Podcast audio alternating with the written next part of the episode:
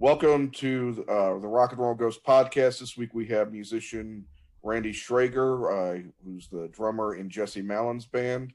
Uh, they're celebrating the, the new album, Sad and Beautiful World. Do I have that right? That's it. Okay. For some reason, as I was saying it, I thought I had it wrong. um, they've been able to go on tour a little bit. They were just in uh, the UK and Europe, uh, and um, so basically, let's start start out with how you doing today, and uh, Randy, and you're in New York, right? I'm doing good. Yeah, I'm in New York. Uh, I've been back home now for about two weeks. I think uh, I'm finally getting back on the clock. Yeah, Back yeah. back Eastern Standard Time clock. Yeah, how how was it to finally get back uh, out on on the road in a serious manner after almost two years off? I mean, it was fantastic, uh, and especially to do it in the UK and Europe. Uh, uh, to, you know, to leave the United States and you know fly overseas and play, uh, especially they're they're they're not experiencing too many American uh, artists and bands coming through just yet. I mean, it's just starting to happen. So, yeah, it was super exciting to to be able to go out and play and travel, uh, and especially even sweeter to do it over there. You know, Gotcha. you know, see some different things rather than uh, you know your typical United States tour. Yeah, yeah, yeah, yeah. Where, where every town has the same crap. right, right, right, right. Uh, you you guys do pretty. Sorry. It was incredible. It was a good time. Really. Yeah, you guys do really well uh, over there. You're received uh, probably. I mean, I know you know you Jesse has a pretty good following here, but I think it seems like his appeal is even stronger overseas. Uh, is that what you kind of find? Yeah, uh, yeah, I do. Um, there's, uh, I mean, I guess you're right. I mean, there, there's a fan base over there that's different from over here, and um, he does really well over there. And in certain cities over there, even better than you know, as the whole. But I mean, I guess that's every artist. They have their their pockets and their um, areas of the world where they're super popular. You know. Um, and and and where they're not as much. And yeah, it's more fun to play. Uh, more fun to play for for the most uh, people, I guess, uh, if you can. And uh, yeah, he does he does really good there. There's some big shows over there, so uh, Yeah. a lot of fun to play. Yeah.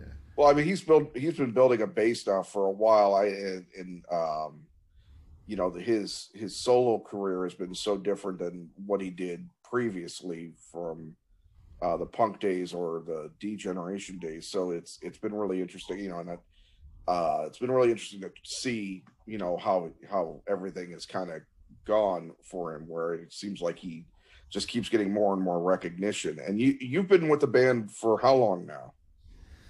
I've been I've been playing with Jesse for quite a while. Um, I guess in this current um, stretch, I, I started to play with Jesse again after some time off uh, in 2013. Okay. So, um, yeah. So what is that now? Eight, eight, Eight years. And then Yeah. before that, I made a record with Jesse um, before, you know, the very first record I made with Jesse. Um, I didn't really tour it all that much, but we played some gigs, and you know, we played the music out a little bit before I I had to you know leave to I was committed to another project at the time. Um, but yeah, so this stretch now is about eight eight years. It's been a while. Um, people come in and out, but I've been there for eight. Yeah, well, it seems like the um, except for the bass player, uh, the bass position, uh, you, uh, Randy, uh, not you, Randy, um, uh, uh, Rob and uh, Derek have been in it pretty long together. Yeah, we have. Uh, Derek and I, especially. I mean, Derek was there when I came in 2013, Yeah, and he was more of like the auxiliary, uh, you know, member of the group, covering a lot of production-y stuff, you know, keys and percussion and whatnot. And he plays everything. uh, and he's now you know playing lead guitar or guitar, I guess lead you can say. Yeah, yeah. Uh, at least on stage, um, but um, yeah, and Rob Rob on keys was playing with Jesse super early on. Right. Yeah, he's kind of come in and out. Yeah, and kind of has been back uh, with this current lineup now for a little while. And you know, we've made the last few records together, at least Yeah. last last two, I think. Uh, Okay. Yeah, yeah, yeah. No, it and Rob I remember from years ago too, uh di- you know, different incarnations and you know, there's been uh God, there's been so many different people and uh you know, it's but th- it's good to see like a, a pretty cohesive lineup for the last couple and now you got James uh Cruz on bass, uh who seems to be doing really well. Uh he seems to have gelled pretty well with the band. yeah, yeah, we like James. I love playing with James, uh, and he's on this record, as well as Catherine. She's on the the newest record too, because it's it was made you know over a period of time. Right. But uh, yeah, all the live stuff has been with James on stage. Right. Yeah. And Catherine was in the band until the pan- pretty much the pandemic, right?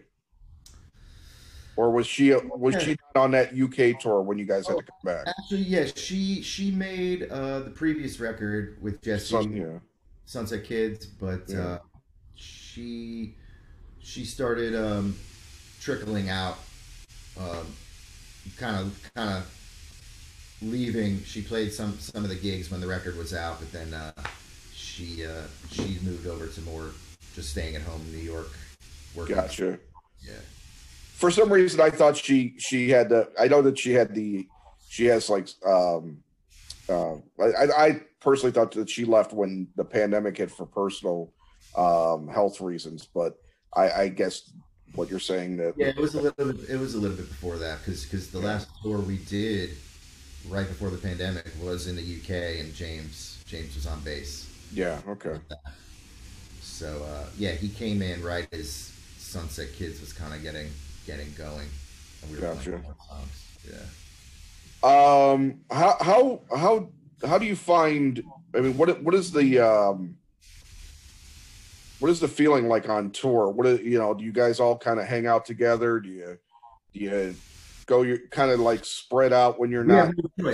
Yeah, we have no choice. We're in that van to, together from uh, from uh, you know from right after checkout in the hotel until we get to the next hotel at night. Uh, yeah, no, of course we hang out. We're uh, but we're it being you know the type of tour uh, being a van tour, and we do have a lot of nights on uh, on your typical Jesse Malin tour. You know, we don't take a lot of days uh, to just go sightseeing and chill. Uh, Right. yeah, we do. Uh, we grab meals, and you know, we're in the van. If we're not on our headphones, you know, maybe I, I would say before the coffee kicks in, we we have our headphones on, and then uh, as we're waking up a little more, we we all start to talk. There's a magazine around. There's always conversation. There's uh, listening to music, listening to a podcast or an interview or some radio show, or just bullshitting. You know, we're Yeah, yeah, we're there. We're, we're pretty tight on the road, but it's important to, to take space and uh, go for a walk sometimes. yeah, yeah. Like get to the theater, you have a little bit of time, you just walk, do a do a couple of block walk. I would imagine, just see what's Oh, going on. Yeah. That's important Uh-huh. me. Yeah, that's I- Is it difficult to go to all these cities across the world and not really have time to be a tourist? Is do you wish like you just God? I wish I had one day. yes. Yeah. yeah you really got to stuff a lot of things in uh, in in the short period of time that you might have free that day. And if you get lucky that you have a day off in, in such and such a place, then uh, I mean, I like to look ahead and see where I'm going to be. I'll open up TripAdvisor and I'll look at the top things or, you know, stuff I might know about already or a museum I might want to go see. Or maybe sometimes you just want to sit in your room and read a book and chill, you know? Yeah. Sometimes It all depends. But yeah, especially in Europe where uh, you're traveling through. I mean, we, we were in Paris for less than 24 hours, you know? Right. I would have liked to have had a little more time uh, over there and, and in other places too. but uh, it is what it is. You know, we're there. To, Yeah. we're there to play first and foremost. So everything else is just a little extra. It's a bonus, I guess. Yeah. Is there anything that you've been able to that you have been able to see that that um, really made you happy that you were able to do it while you had the time? Hmm. I mean, God, I, I want to say on this last tour, I just like walking around and looking at the architecture in different in different cities and taking photos. Um, I can't remember anything on this most recent run where I was like, "Oh, finally, I made it." Um, it's been a while. We didn't get to Barcelona, but we're going, I think, in the spring. hmm 22 and then i always like to i like to go inside that Gaudi church which has been Yeah. 100 years plus or something Oh, I would love to see that. yeah so that when i first saw that back in the 2010 uh the aughts i think it was i went in 07 um, yeah mind-blowing so if you can fit stuff like that in it's it's always inspirational you know and you take Yeah. that on stage uh that that night usually or the following day or whenever you know just uh it helps it's inspirational for sure Yeah. What What's the strangest thing uh, that is very American uh, that you happen to f- discover over in another country? Like, I mean, a, a type of food or a uh, I don't know, but chip or you know, like or something. You know, something that just is very American that you didn't think translated. That you is there anything you could think of like that? I don't, this Uh, question just popped into my head, and I figured maybe you might have an example. The only thing popping into my head is is seeing fast food joints, American fast food joints in other uh, countries, but that's not inspirational or nice to see. No. I'm trying to think of like, man, you know, when we, I want to say within the last few years, maybe before the pandemic, the craft beer thing Okay. I've been like exploding more and more, and then seeing that type of type of stuff in certain cities in England was interesting to me. Uh, I'm not a craft beer person, but I, you know, seeing like a Brooklyn brewery like over there was like oh, that's Right. interesting. Um, That's a pretty good are- example, actually. Yeah, because it's Yeah. like yeah, you don't you didn't think you wouldn't think they would be that receptive to to certain things like that. right? Yeah, that's that's kind of exploding around the world. Yeah. Globalization. It's all it's we're we're embracing everything. Right. I would hope. I'd like to see a little more embracing of other culture in this country, but we'll see. Of course. Yeah. um, well, you know, the younger kid, I, I say the younger kids being an old old fart now, um, really do have a, a multicultural, global desire. Really, they like going everywhere. You know, they like traveling to different places. They like, you know, getting something regional. You know, Yeah. so they're they're they're much more, um, I think, with it than I could ever remember being at that that age. Hell, I was having a I didn't get into alternative music until I was out of high school practically. So it's like, you know, and that was in the late 80s. It's like Mhm. I was discovering Jane's Addiction and the replacements when I was graduating. Um, so it's like, don't you wish you would have found it sooner? Like when you find that stuff, you're like, man, I, like, why didn't I find this sooner? yeah, I've never been cool. I've always I've always found everything after it was cool. The only time it aligned was grunge. Like I got in, into I got into that specific frame of the alternative scene at that moment, and that was it. Yeah. You know, I, it's, it's like I've never been cool enough to to be on the edge. Like my ex-wife went to this um this um famous uh all ages uh dance club called Medusa's here in Chicago. Like and I didn't even know it existed until years after it you know it closed. But it's Mm. like a ministry would perform there. All these they would just have all these people come in and perform and it was like the and I literally had never heard of it. so Bummer. how uncool Yeah. I was. Sometimes you're under your own little rock, you know, and uh, Yeah. yeah. and that's just the way it goes.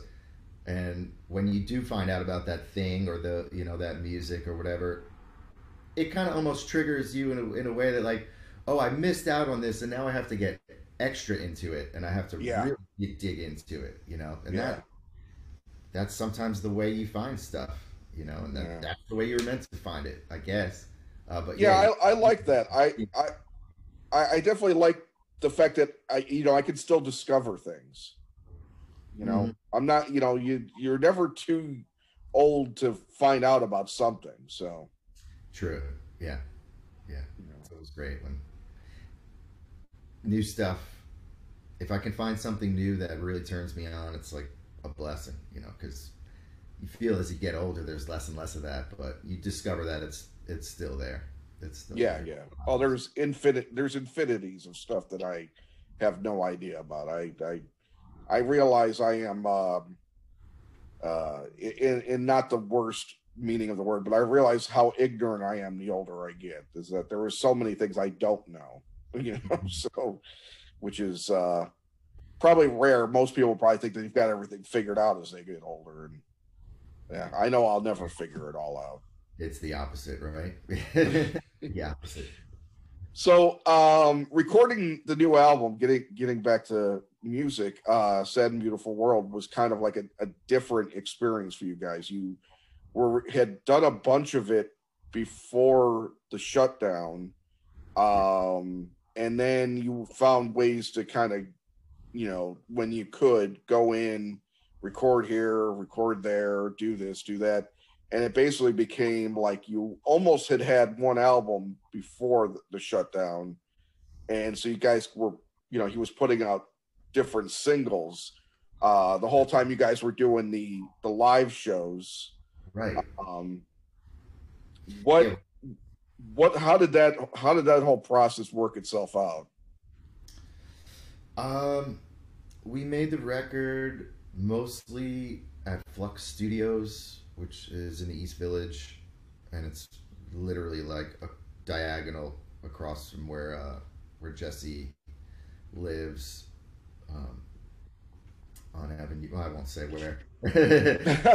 Uh, so um, we would be in and out of there. Yeah, I think we we were doing yeah we were doing all those live streams, which were life saving at the time. You know, was, I started to leave my apartment after just not going anywhere for a while. We started to take these uh, live gigs like on a weekly basis mostly, and then sometimes we would take some time off, and so we would get into the studio and just hey come in we're gonna we're gonna do two days at flux and uh i don't keep track very well of what goes down in the studio. I just you know i kind of just lose track. Well he likes to maybe cover when it's jesse likes to cover about two three songs a day.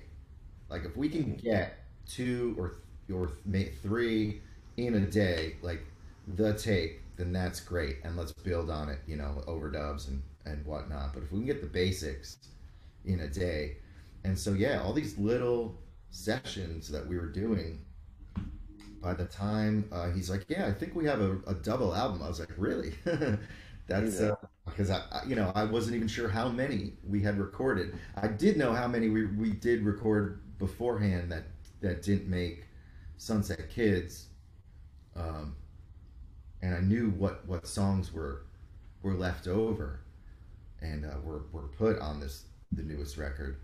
But uh, by the time all the others were finished, I mean I didn't know because there's just so many songs. There's more songs than you know make the record. You know, as you know, yeah people write and write and record and record, and then the best stuff, you hope, makes the record. yeah Um, but yeah, it's it's a bit of a blur, Brett, to be honest, because you go in and then you might not get back in there for another month and record some more songs or whatever. Or hey, we dug up this thing that we did a while back. Your drums are already done on it, but we're gonna take it into the studio and rework it, uh, and that happens a lot too. Older stuff that's like has a newer approach or is rewritten and maybe chopped up a little bit with the help of you know Pro Tools or whatever. Um, so songs come come out like that as well. Yeah. Yeah. How does it typically? How, how does how does your part come in? Does Jesse obviously will come in with a demo of some sort. I would imagine. Does it is it does it go through him and Derek first, and then the band, or how does that work?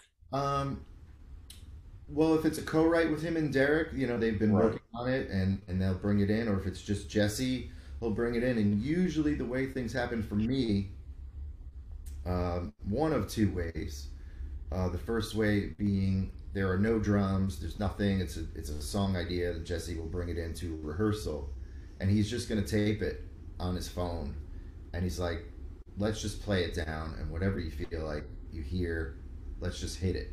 You know, Mhm. like you would. You you want to get hit with that uh, initial inspiration. You don't want to be thinking too much. You don't want to put put anything in a box, and you don't want to restrict anything because you want something magical to happen. Uh, when it comes to any recording, really. Um, so it's generally that he'll bring it in and he'll tape it on his phone, and then he goes home and he listens, and he's like, "Hey, I really like what you did here." Oh my god, it's literally like we'll record these things at rehearsal, and then he'll start texting out uh, the voice memos to everybody, and it's like a ridiculous amount of texts that you start Mhm. getting. Phone just starts going crazy, and he's like, "I like this take," or "I like this take," and then you know, so before the next rehearsal, uh, there's a little bit of a talk, and it's like, "Hey, that vibe that happened on this such and such a run through, let's do that more." You know, or let's let's follow that a little bit. Um, and and then Derek too, Derek being you know one of the co-producers on the record, he's like, I like what you did on this. Let's develop that more.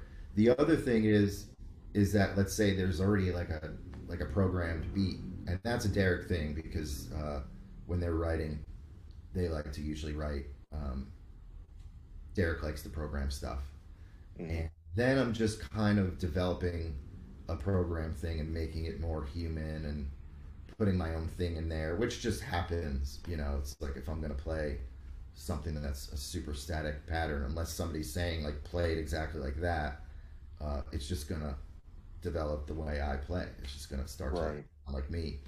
Uh, so yeah, that's generally how it happens. Uh, a lot of drummers will tell you it's like we kind of produce ourselves. You know, we're always listening and honing and doing this and doing this, and then uh, the outside voices are like, "Do more of that. Do more of this." You know, or do less Right. of that, and less of that. It's a it's a real collaboration. You know, um, which is nice in the in the Malin situation to be able to uh, to bring something to bring something to the table creatively. You know, Yeah.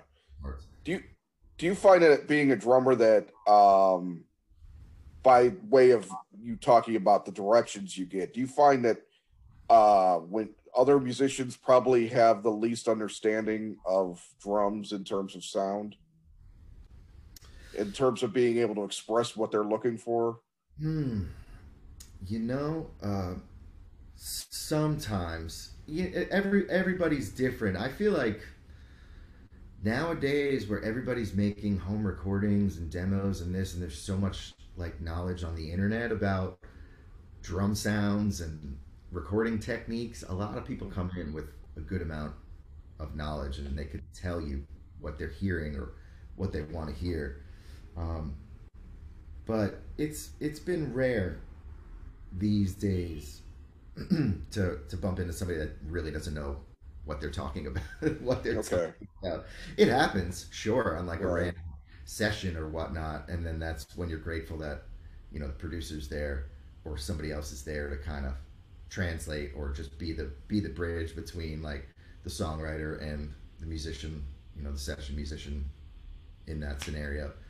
Um, so yeah, it it's it runs the gamut of like I like to hear you know, and they'll sing a beat, and then uh, or other people are just like, yeah, I want to you know, I want to crush this mic and compress this thing, and then ooh, I want a lot, of, I want to hear a lot of the room mics on this song, or it it's like it's everywhere, you know, it's everywhere in between. Yeah. I don't know why I, I kind of had it in my head that um and maybe it's from uh before modern technology that uh like other you know musicians used to just kind of have like not as much of an understanding of how a drummer goes about doing what he does um you know like sometimes they i think they just is you know uh, would look for just like a human drum sampler, you know, from back in the days. Like you know, just do this, don't don't deviate, you know, or whatever, because they don't understand. But you know, because it's rare for a, a drummer to uh, come, become out, you know, um, make his presence, make their presence known outside of uh, the other musicians. Tend, you know, people like John Bonham or Keith Moon or Jimmy Chamberlin from the Smashing Pumpkins, where it's like, it's it's like you could really tell, or Neil Peart with Rush, you know, just you could really tell that there's there's something more happening than just, you know. Yeah. Yeah. Um, those drummers were lucky in you know when it, it is different being in a band and and playing uh you know supporting an artist Yeah.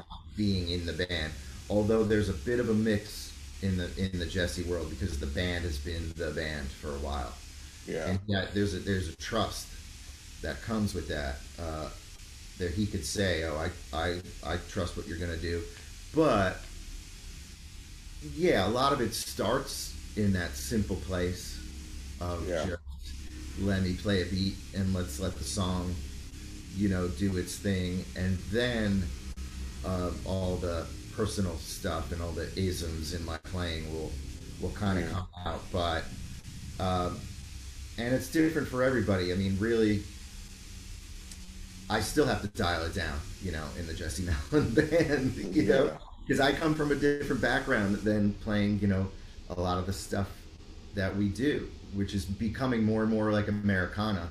Um, Right. it's creeping over into there, and uh, yeah, I was listening to a lot of with prog and and grunge growing up, and a lot of jazz, and probably I'm always trying to play less when it Mhm. comes to, to playing in the Jesse Malin stuff.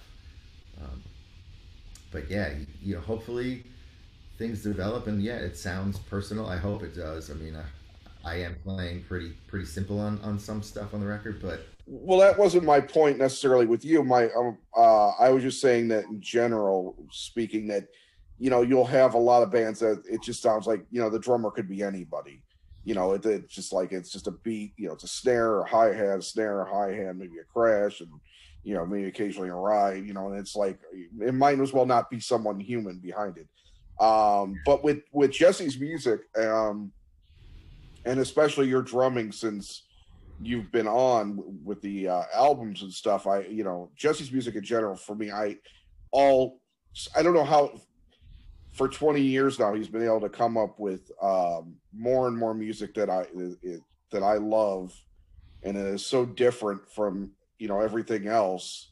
Uh it's such a particular voice but your drumming in particular i've always admired because of that fact that there's not there's not like you know some bands will have five songs that sound like the same five songs. And whereas you guys you're you're doing every song sounds completely different from the last one they all have their own personality. Every one of you kind of puts their own stamp stamp on it. Jesse you know is kind of like the constant in in terms of singing uh depending on you know uh the, the style of song. But um you know that's what i like about the band in particular is that you guys all sound like you know you're just all you're doing something different all over the place. Uh and it's it, it's not the same thing every every song you know necessarily. Yeah, yeah. Uh, well, like I said, it's a testament to him and, and trusting us and uh, wanting it to sound like not like it could be anybody. That's why he likes having the same people around, you know. Um, and that changes too when you start getting out there uh, and playing songs uh, in front of people. They develop as well, um, and songs develop differently when there are different people playing live than might have played on the record. Mhm. Now it's there's so many different uh, scenarios, but it's always nice to be able to play on a record and then go out and play that material live because it keeps changing and it keeps growing. You know, you almost wish like, oh, I kind of wish I would have done that on the on going into the second chorus on the album, but oh well. yeah Album, yeah You know, That's a, that's a good thing about about playing music is that it, even though the essential, unless you're Bob Dylan, uh, where you remake every song now, um, you, the song essentially stays the same, but the nuances change. Yeah, yeah, uh, and that's important for us too to be able to, like I said, get into the rehearsal room and play the stuff for a while before we go into the studio and record it. And then even then, maybe we don't get the song in a day and we move on and we come back to it a week, two weeks later on another right. session after listening and then maybe after another rehearsal and uh, it's different and it's in a better place. And uh, yeah, hopefully it comes out on that record and I'm glad uh, you noticed. Yeah, well, I mean, it's just it's you know, um, I, I, keep worrying like, you know, a, lot of my favorite artists. I I, I can think of people like, uh, especially from the '90s, like artists like Smashing Pumpkins and Wilco, who I used to be um insane about like just true fan you know fanatic thing and then they each got to a point where they made an they started making albums i didn't really care about necessarily, or not as much as I did the other stuff. And I was like, well, I don't know how this happened. And uh, with Jesse, it's been 20 years now, you know, practically of of al- each album I, I love. Probably the, the only album I, I could ever critique a mm-hmm. bit is the one you can't find anywhere, and that's the one he did on uh, Billie Joe's label, the one with uh, uh You're talking about Glitter in the Gutter, yeah uh, which I just thought had too many um, cameos, I guess you could say. I mean, I thought, felt it was a little overproduced. But other than that, I love those songs. Record, I think. I think he calls it his L.A.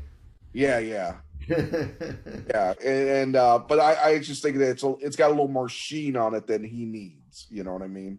Sure. Uh, yeah. You know, yeah. but every other, it, it's not even that I don't like it. I just it's probably if you're to pick one album out of all of them I like at the bottom, that would probably be it only because and all and also because I can't seem to ever listen to it. I my CD of it is in storage and it's not on Spotify, so it's not. Yeah, I guess not. I guess there's it's that it's on that label. I guess they haven't figured it out on how to. Yeah, yeah, yeah. That was a, that was a brief period with uh, what was it, Adeline or something like that. yeah, yeah. That was, that was before before my. But time. anyways, my point being is that you know I keep loving everything that comes. In fact, I like the new the new album. I love Sunset Kids, but I like the new album more than I like Sunset Kids. And what's interesting is that there wasn't the same kind of uh focus like there was with Sunset Kids, where you know he went in with with um oh my god, why am I blanking? Uh, Lucinda yeah, and Tom Overby, uh, where they kind of were, you know, them and, and Derek and you guys, you know, kind of crafted an album uh, yeah. a bit. You know, this one was a little more scattershot, but for me, it feel, feels almost even more cohesive. However, that you know, maybe to somebody else it wouldn't, but for me, it, it sounds like a, a very cohesive album. Well, like like you said earlier, and like we mentioned, I mean, we're it's the same band, you know. Yeah. Whether, whether it's like from the Lucinda and Tom thing of like, oh, we're gonna do this more Americana vibe, or or not. Uh, oh, Jesse also wrote some songs with Rob, you know, on keys on this new record, and there's a lot mm-hmm. of cool piano based like stuff that starts on piano or at the piano sonically. That's like kind of different. I feel like mm. um, some of the things he's recorded in the past, and yeah, it's super refreshing. And yeah, even though it comes from all these different stylistic places, uh, yeah, it's it's pretty cohesive, I think, as well. Yeah, yeah. yeah. Well, let, let, let me talk a little bit about your your past. You you mentioned um, being a fan of prog and and and jazz and stuff like that. What was what was it about? I mean, when did you get into music to begin with? What was were drums your first instrument and went what were your early musical in terms of listening and, and playing yeah what was all that like well my first instrument was actually piano and I, i, started playing taking piano lessons when i was five five years wow. old yeah i started young there was just a piano in the house and uh, both my i have a one sibling an older brother just two and a half years older we both were taking piano lessons but he was the one who eventually quit and uh, and I stuck with it. Uh, and then I found the drums, like you know, I picked it as my instrument Mm. when when the, in the fourth grade. You're like, what what instrument do you want to play? Up until then, I thought I wanted to play guitar. Yeah. Uh, but you couldn't play guitar in school. yeah. So I so I picked the drums, and I thought it was cool. You know, I would, I would see the the marching bands, and and the drums were just such a cool sound. Um, so yeah, there were always kind of little toy drums around, and and and so I really started getting into the drums uh, at that time, and and I started in school just playing snare drum. Uh, Mhm. until you know, and the teachers are always like, you know, you can't get a drum set until you figure this out. And um, I did get a drum set. I think the summer going into the sixth grade, I came home from. Uh, used to go away to summer camp, and I came home one summer, and there was a drum set in my room. It was Wow. um, but popular music on the radio was like how I just kind of first started noticing music, just what was on when I was sitting in the back seat of the car in the 80s, like in the early 80s. And, uh, and my dad had a few records, you know, LPs dubbed onto cassette for the car. Uh, and uh, Born in the USA was one of them, and I just we listened to that just back and forth, back and forth, back and forth, just constantly. I knew every song on the USA, and I didn't know that Bruce Springsteen had another record. I didn't Yeah. know like when you know when you're that young that these people have other records. it's just like oh, Born in the USA. That's that's so cool. It's it's its own thing. You know, I, uh, that was the record. He had a Fleetwood Mac record in the car. Um, and uh, my parents really like Neil Diamond. Uh, great songs. Uh, Yeah, in the end, looking back, like my memory of Neil Diamond as a kid is completely different as an adult because it's like, oh, there was some cool stuff that wasn't all spangly and you know, Yeah. America and all that, you know, nonsense. right. totally, totally, totally. Uh, but then, like I said, I have an I have an older brother, and he started bringing tapes home Mm. uh, when he, I guess, you know, as he got older, he started bringing tapes home, and he was bringing home uh, Metallica tapes. He was bringing home Motley Crue tapes, um, Van Halen stuff, which was always around. I really always remember hearing because Van Halen was like on the radio. You're right, right. I remember hearing Jump on the radio, and then I remember when when David Lee Roth went solo. I remember hearing Roth stuff on the radio. Um, so I was into like that music, like the the '80s uh, rock stuff and the metal stuff, until grunge came along right. and and then those records kind of flipped everybody out and like like we were saying earlier I, I was you know we got in i got in you know when the door opened kind of like 1990 91 when all that stuff was coming out and you know we got you know when i say we like me and my friends you know we we got nevermind we got uh pearl jam's first record the pumpkins records uh Blind Melon was like really a big record for me because these were records that I was hearing drummers I was hearing more nuance in the in the drum in the drum department than Right. you were on like let's say like Dr. Feelgood by Motley Crue, which is like a grooving ass record. Tommy Lee is like such a grooving ass drummer. But you don't hear all these little ghost notes that you might hear on like Pearl Jam 10 Right. or uh, that first Blind Melon record, or you know Siamese Dream, where there's all this like stuff going on, and it really opened my ears up at that at that time. And this is before I got into jazz, but at that point, I'm getting more into drumming, and like Mhm. really just getting digging into drums, and that's that's what kind of led me to to prog and jazz because you're studying an instrument and and I was following it into every kind of musical style I could just because I wanted to know about the drums. I wanted to learn about the drums. So it was less about a genre thing and, and more about oh, if you want to kind of grow on this instrument, you should check out this music and you should check that out. And like oh, the dude up the, the drummer up the street is is sounding better. Like, what what are you doing? It's like, oh, I've gotten into jazz. so, uh, oh, okay. So now I need to go get into jazz, and I need to go study with this. Uh, lessons were a big part of it too. So, uh, you know, I I was very fortunate. My my folks were real supportive in that uh, aspect where, you know, they got me drum lessons.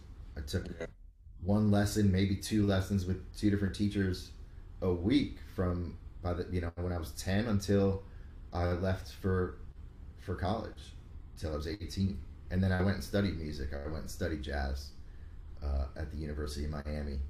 We're jumping. We're we're really flying through the, the timeline here, aren't we? No, that's cool. That's cool. Um, where where did you grow up? So I grew up in the suburbs of, excuse me, in New York City, uh, in suburbs of the city in Rockland, Rockland. Okay. County. I don't know if you, uh, you're in Chicago, right? So yeah, yeah. I mean, I, I've I have some East Coast uh, knowledge, but I've never actually been in New York. So okay. I, I mean, I have the knowledge that everybody does because New York is so prevalent. I know Long Island, I know Staten Island, Brooklyn. You know, I mean, I know the boroughs and all that stuff. And I, right. if you and you know, if you go pretty much on the other side of the bridge into Jersey, it's Hoboken. You know, so you know. Yeah. So if if you were to cross into New Jersey and then go north into New York State. Uh, the the the southernmost county on the western side of the Hudson in New York State is Rockland.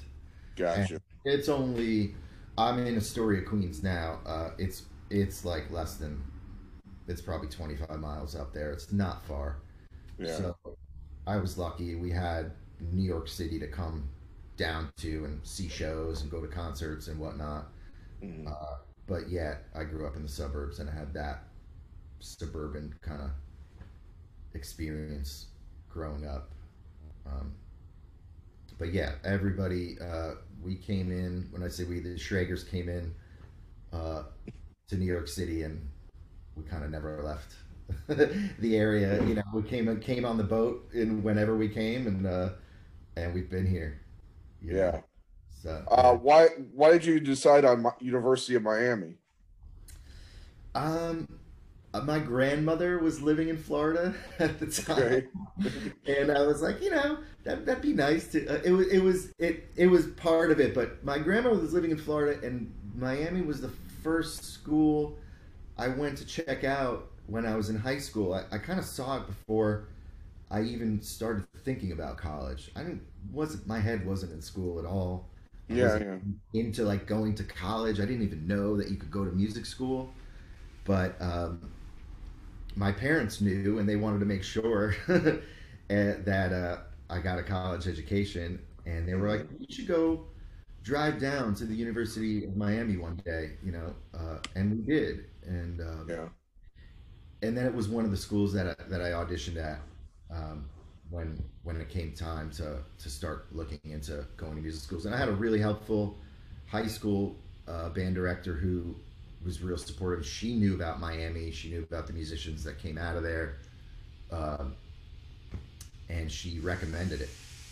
So I did, you know, audition and get into like Manhattan School of Music and uh, other other schools like Indiana University or. Uh, Ithaca, like man.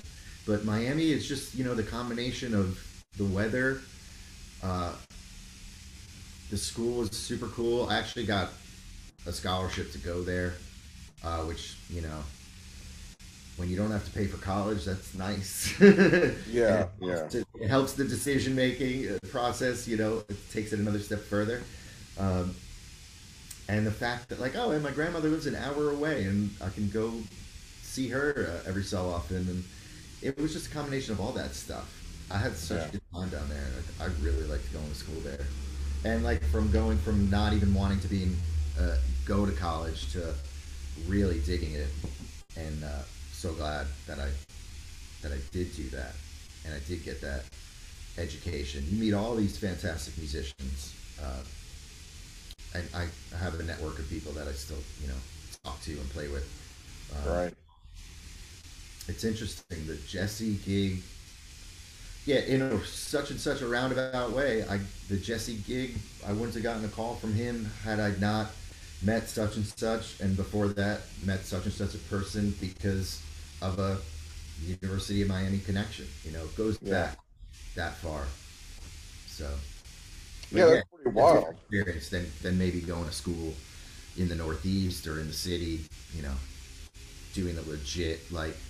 Oh, go to school in Manhattan and study jazz, and it's different for sure because you get right into it. Uh, Right. maybe that's why I don't play jazz professionally now is because uh, I, I I did go to school down there, and it's we covered a lot more than just your typical you know recording and studio stuff and all the genres are much more kind of looked at equally than I would say maybe just straight ahead like bebop would have been. hmm I'd gone to Manhattan School of Music or something like that. Gotcha. Um, what what were some of your actual like bands or were what you know your gigs or who you played with? I mean, uh, who, you know, what is what is your kind of uh, your resume for like um, for playing out live with other people or recording with other people? With like, if you could just kind of give me an idea of some of the people you've you've worked with in the past. Oh wow! Uh, like professionally or before that? Yeah, yeah, yeah, mostly professional. Yeah. Um, well, maybe I can work backwards, man. It's a it's a long list, but um. So Just highlights, you know. you, you know, I play with I play with Jesse, and I'm also currently playing with uh, a really good friend of mine. His name's Gabe Dixon. He plays keyboards and sings. Uh, he's been a member of Tedeschi Trucks Band for a couple of years now. okay. Um, I haven't yet recorded any music with Gabe, although we've recorded some live things. Uh, so he comes from that world. I've been playing lately with uh, a guitar player singer named Jamie McLean. He's based here in New York City, uh, and I would say that's more bluesy, New Orleans influenced kind of stuff. Um, the gig I was doing before uh, I started to play with Jesse again in 2013. I was playing with a band called Scissor Sisters. You probably, Oh yeah. yeah. Um, that band hasn't played a show and kind of went on like a unofficial hiatus slash. It's probably gonna never happen again. Kind of move like at the end of 2012. Nobody really knew, but that's the way. That's the way it's gone.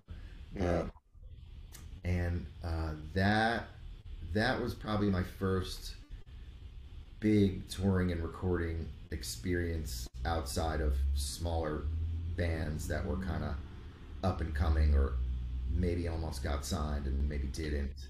Yeah. I, I was a band guy before I became this drummer for hire, for lack of a better term, or session guy. Right. I'll say. I always wanted to be in a band for that reason of just like that collaborative, creative spirit, and less of a paint by numbers kind of musician. You know, so it's nice to still be able to, like I said, feel that band vibe uh, in a in a hired situation. Uh, God, I made a record with uh, Carly Rae Jepsen that never came out. Is uh, I don't, you remember her? So yeah. yeah, all sorts of different stuff.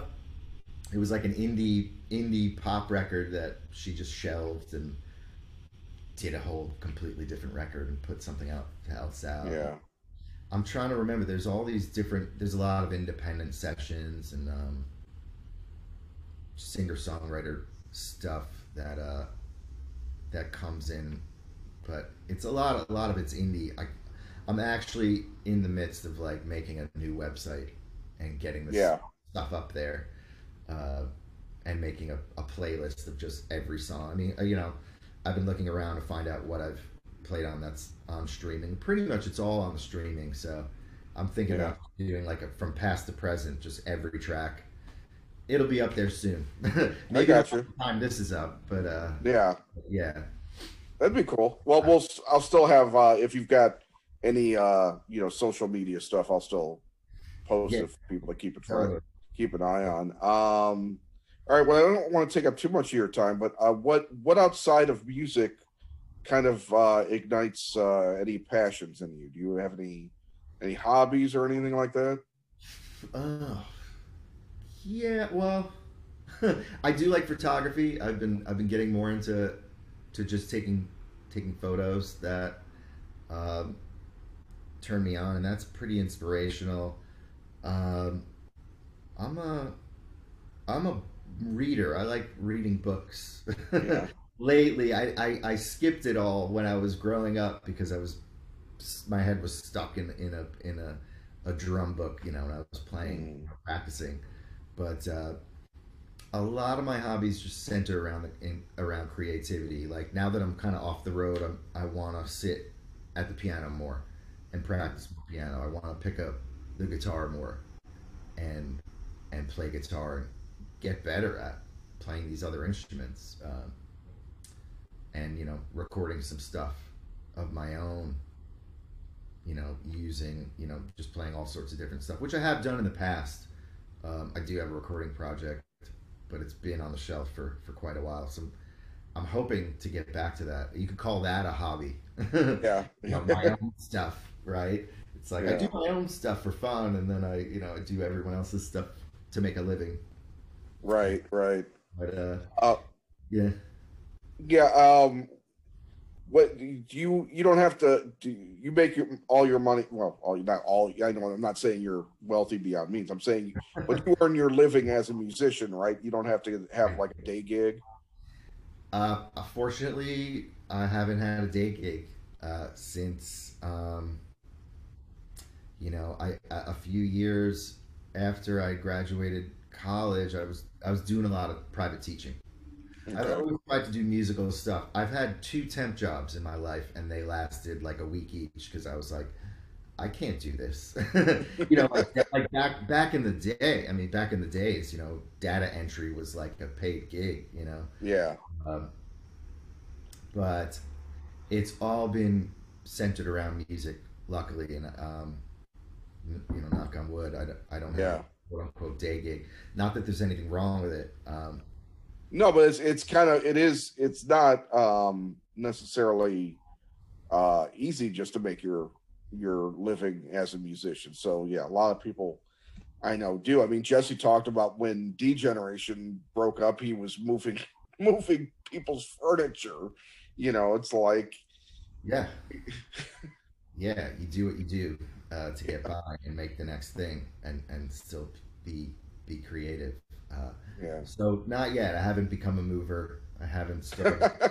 it's you know as you get older it's a little difficult to end up becoming a mover yeah, exactly. I'm not sure You know- what I would what, what I would do if music wasn't a possibility. Um, Yeah. I haven't thought about it.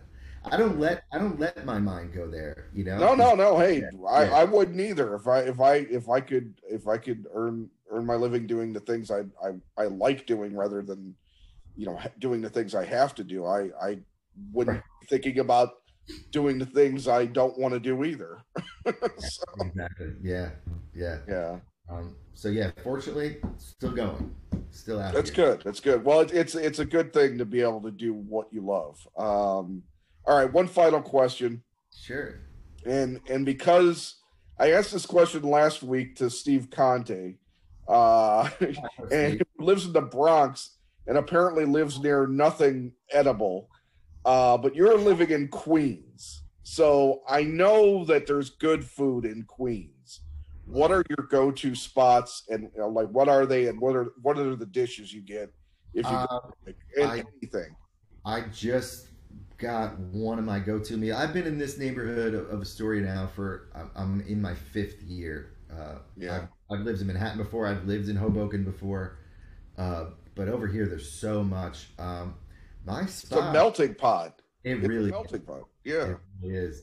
My spot is the falafel truck, like two blocks up and three blocks over. Like that's my thing. Yeah. And I get the same thing. I get the falafel platter. I don't. I don't eat. I haven't eaten meat in quite a while. So uh, Oh, you and Jesse are are, are good on that. I- It's a whole, it, how much how much of the band is, is uh, meat free? uh, just, just Jesse and I. Okay, all right. Well, thank God you guys have each other. it helps. It helps when the guy you're out on the road playing with is is wants to uh, you know eat kind of along the lines that you do, and and it makes it easier. But I will say that uh, the other guys in in the van jump on board you know, and they're they're they're cool with it. It's like, yeah, oh, I'm I'm happy to eat this way. Uh, yeah, yeah. When we're all together, you know, it's fine. But my falafel truck guy, uh, the veggie uh, Asian spot over here, which just makes like you know mock mock meals of, of, of meat that I that I miss. I still get that. Um, but I'm a big home home chef, especially Okay. after the last, uh, you know, after the pandemic. Yeah. I like I like doing a lot of home cooking, and I but I keep things pretty simple. I eat Yeah. pretty simple nowadays, so. But yeah, I'll say the it's called the King of Falafel. It's right up it's right up the street. Okay. They have a brick and mortar spot, but the truck is is over here. Uh, Yeah. And okay, I can't forget bagels are like huge for me. I'm a gigantic bagel. Oh, fan. there you go. Uh, I bring these bagels. There's a place called the Story of Bagels, and uh, I bring them to my friends in other states when I go see them. Like I went to Atlanta to see the Stones. Uh, I was lucky. I got home from Europe, and a few days later they were playing in Atlanta, and I was like, I don't want to miss this last run. Uh, Yeah. uh, yeah, I brought a dozen New York Queens bagels to my friend in, in Atlanta. They were super psyched, but that's always like pretty much the first thing I'm going to eat when I come back to the states to Yeah. my is is to get a bagel. Yeah. So are you are you vegetarian or vegan? Uh, I'm a full full on plant based vegan nowadays. Okay, so no no schmear. My schmear will be uh, will be of the tofu uh, okay. Tofu schmear. It won't be uh, uh, the old school cream cheese.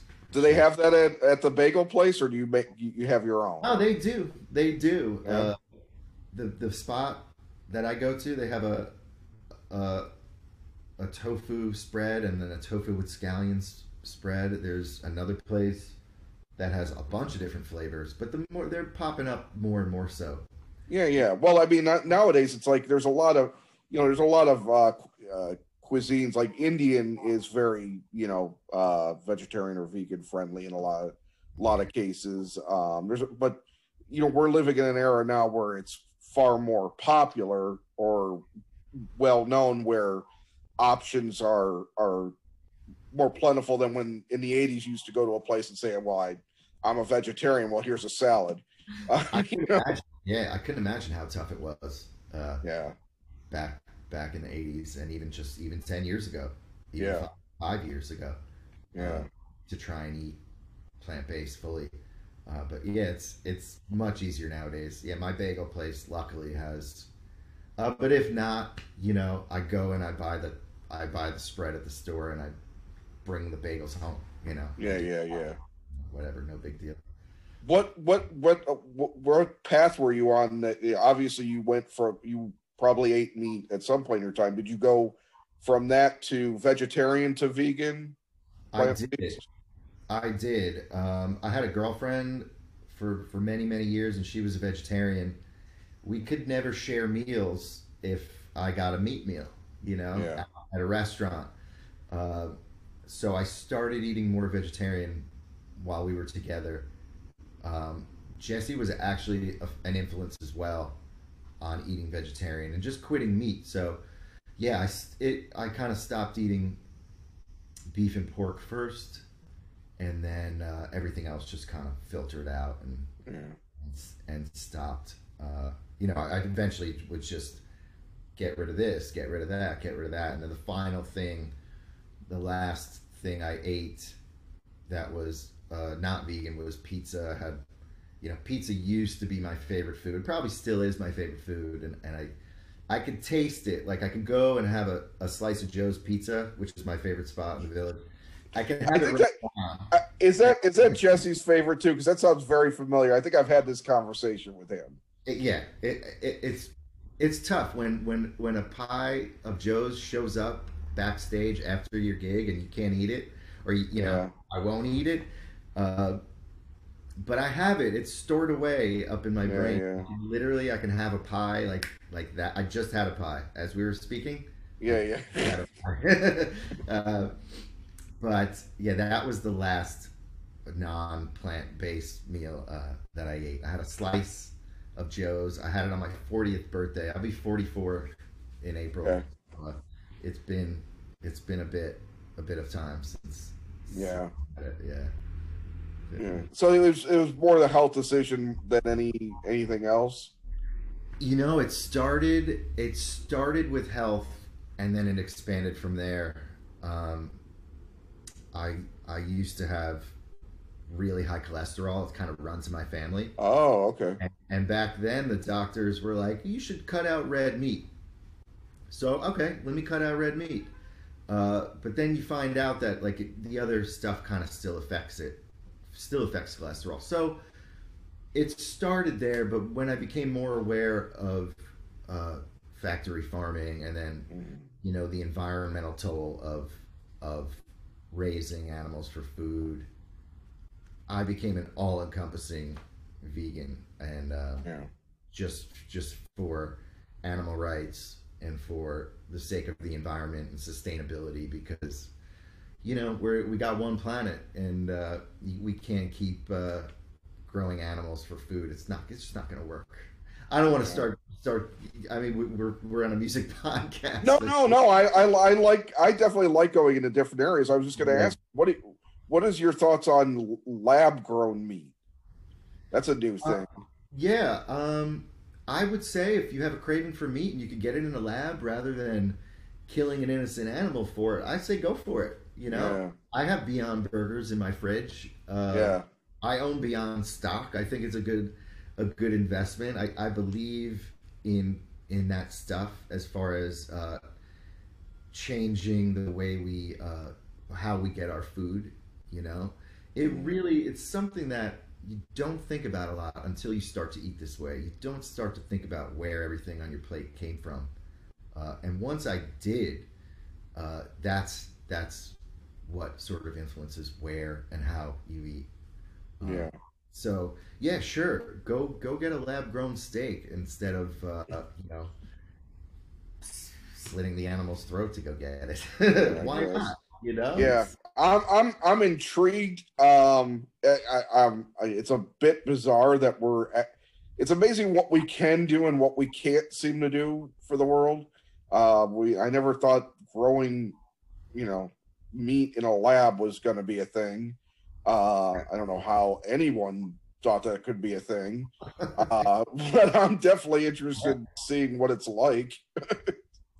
Um, really, I mean, certain things. The, the the the less and the more time that goes by, you know, I can't remember. I can't tell you. I can tell you the last steak I had. I know where I had it, but uh, but it's been so long um, to where, uh, yeah, I don't I don't know how I would feel with a with a lab grown steak in front of me if I would even want it at this point. Right, right. No, it, it makes sense. If you're, if hey, you know, I give you credit. If you're on that path, you're, you know, that that's good for you. I, I, I have, uh, I have my issues with with food that I haven't. Uh, I, I, feel like I'm going to eventually point myself, you know, in a, in paint myself into a corner where I'm going to have to change things, or else uh, something's going to happen. Uh, but I'm trying to to avoid doing that. Um so it's it's something it's something I, you know i respect my my son has um over the years he he threw us for a curve as he was growing up because he became vegetarian in high school for a brief period of time. And like we just went to the store Yeah, I bet. I know. I know. Right? when you have kids, it's like, wait a minute, I got to cook for a vegetarian kid now. How am I going to do this? Right? yeah Yeah. I yeah no, it's just it, it was just like you know but it's it, i get it I, I get the need for it you know i i res- i respect it a hell of a lot more than i used to quite honestly because the the food world is is such an open place and you realize how many cultures you know do already have a mostly you know meat free uh lifestyle um so you know it's not like unheard of it's unheard of for americans for the most Very part much so. Yeah, yeah. We're, we're we live off the cow here, don't we? I mean, the Yeah. dairy and the beef here, are, and the chicken. Uh, yeah right? I mean, people people can't imagine life without it. But uh, yeah uh, it's it's possible. yeah, it's yeah. Possible. It's much simpler, and uh, yeah, it feels. I just feel better eating yeah. eating the way I do. yeah, know? it's taken a while to get here. It, it's got it's it's it's a whole thing. It's a major lifestyle change. So yeah, I get it. It is. It, it becomes less about diet and more about lifestyle, and that's that's when it's becomes easy. Yeah. Because it's not.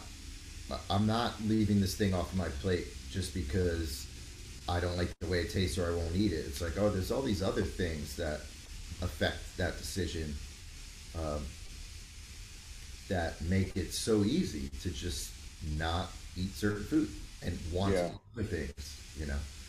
So yeah, it's wow. That's a that's a can of worms. We can.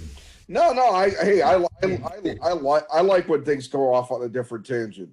Um, well, one one final question, and I'll let you go. Um, you don't you don't have you guys don't uh, you have some tour dates next year for the spring, right? Uh, overseas. Uh, we have some stuff. I I don't think it's been uh, announced or put on sale yet, but we are supposed right. to hit parts of Europe that we haven't uh, okay hit yet. Uh, Jesse and Derek will be on Brian Fallon's tour. Unfortunately, that's not a full band. Okay. Uh, run. Uh, this year, though, we do have a, a holiday show coming up at, at right Ballroom, which is a benefit show as well for uh, for Howie. Yeah, yeah Howie um, Pyro. We're gonna play in Woodstock next weekend at the Colony, which is a really cool spot up there. Um, but yeah, that's it for for um, the Jesse stuff this year.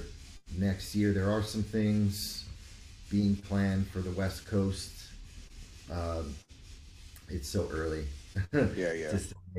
uh, as far as yeah, the Jesse dates go. Um, so yeah, Jesse and Derek will be starting to do a lot of uh, a duo duo stuff uh, when they go out with Brian, and I'll be moving over to play with my friend Gabe, who I who I mentioned earlier. Uh, a little bit next summer. But I don't know. Yeah, we're it, things are are going to pop up on the on the tour page very shortly. Gotcha. It's just not okay. just yet. Gotcha. Yeah. No, not a problem. Well, you know, Randy, I appreciate you taking the time today. Um, you know, we'll have all the links up. We'll have you know links up for Jesse as well, um, so that everybody can keep an eye on you know when when the tour is happening. Um, and uh, look forward to seeing your website get updated and, and seeing you out on the road. Me too. Yeah, we, we should definitely hopefully be making it to Chicago as well. That area. Awesome. I know. Yeah, I, I know he always loves playing in Chicago. So, um, yeah. well, well, thank you very much again for your time, Randy. I hope you have a great rest of your day. Okay. My pleasure, Brett. Yeah, you too. All right. Take care. Take. All right. Bye.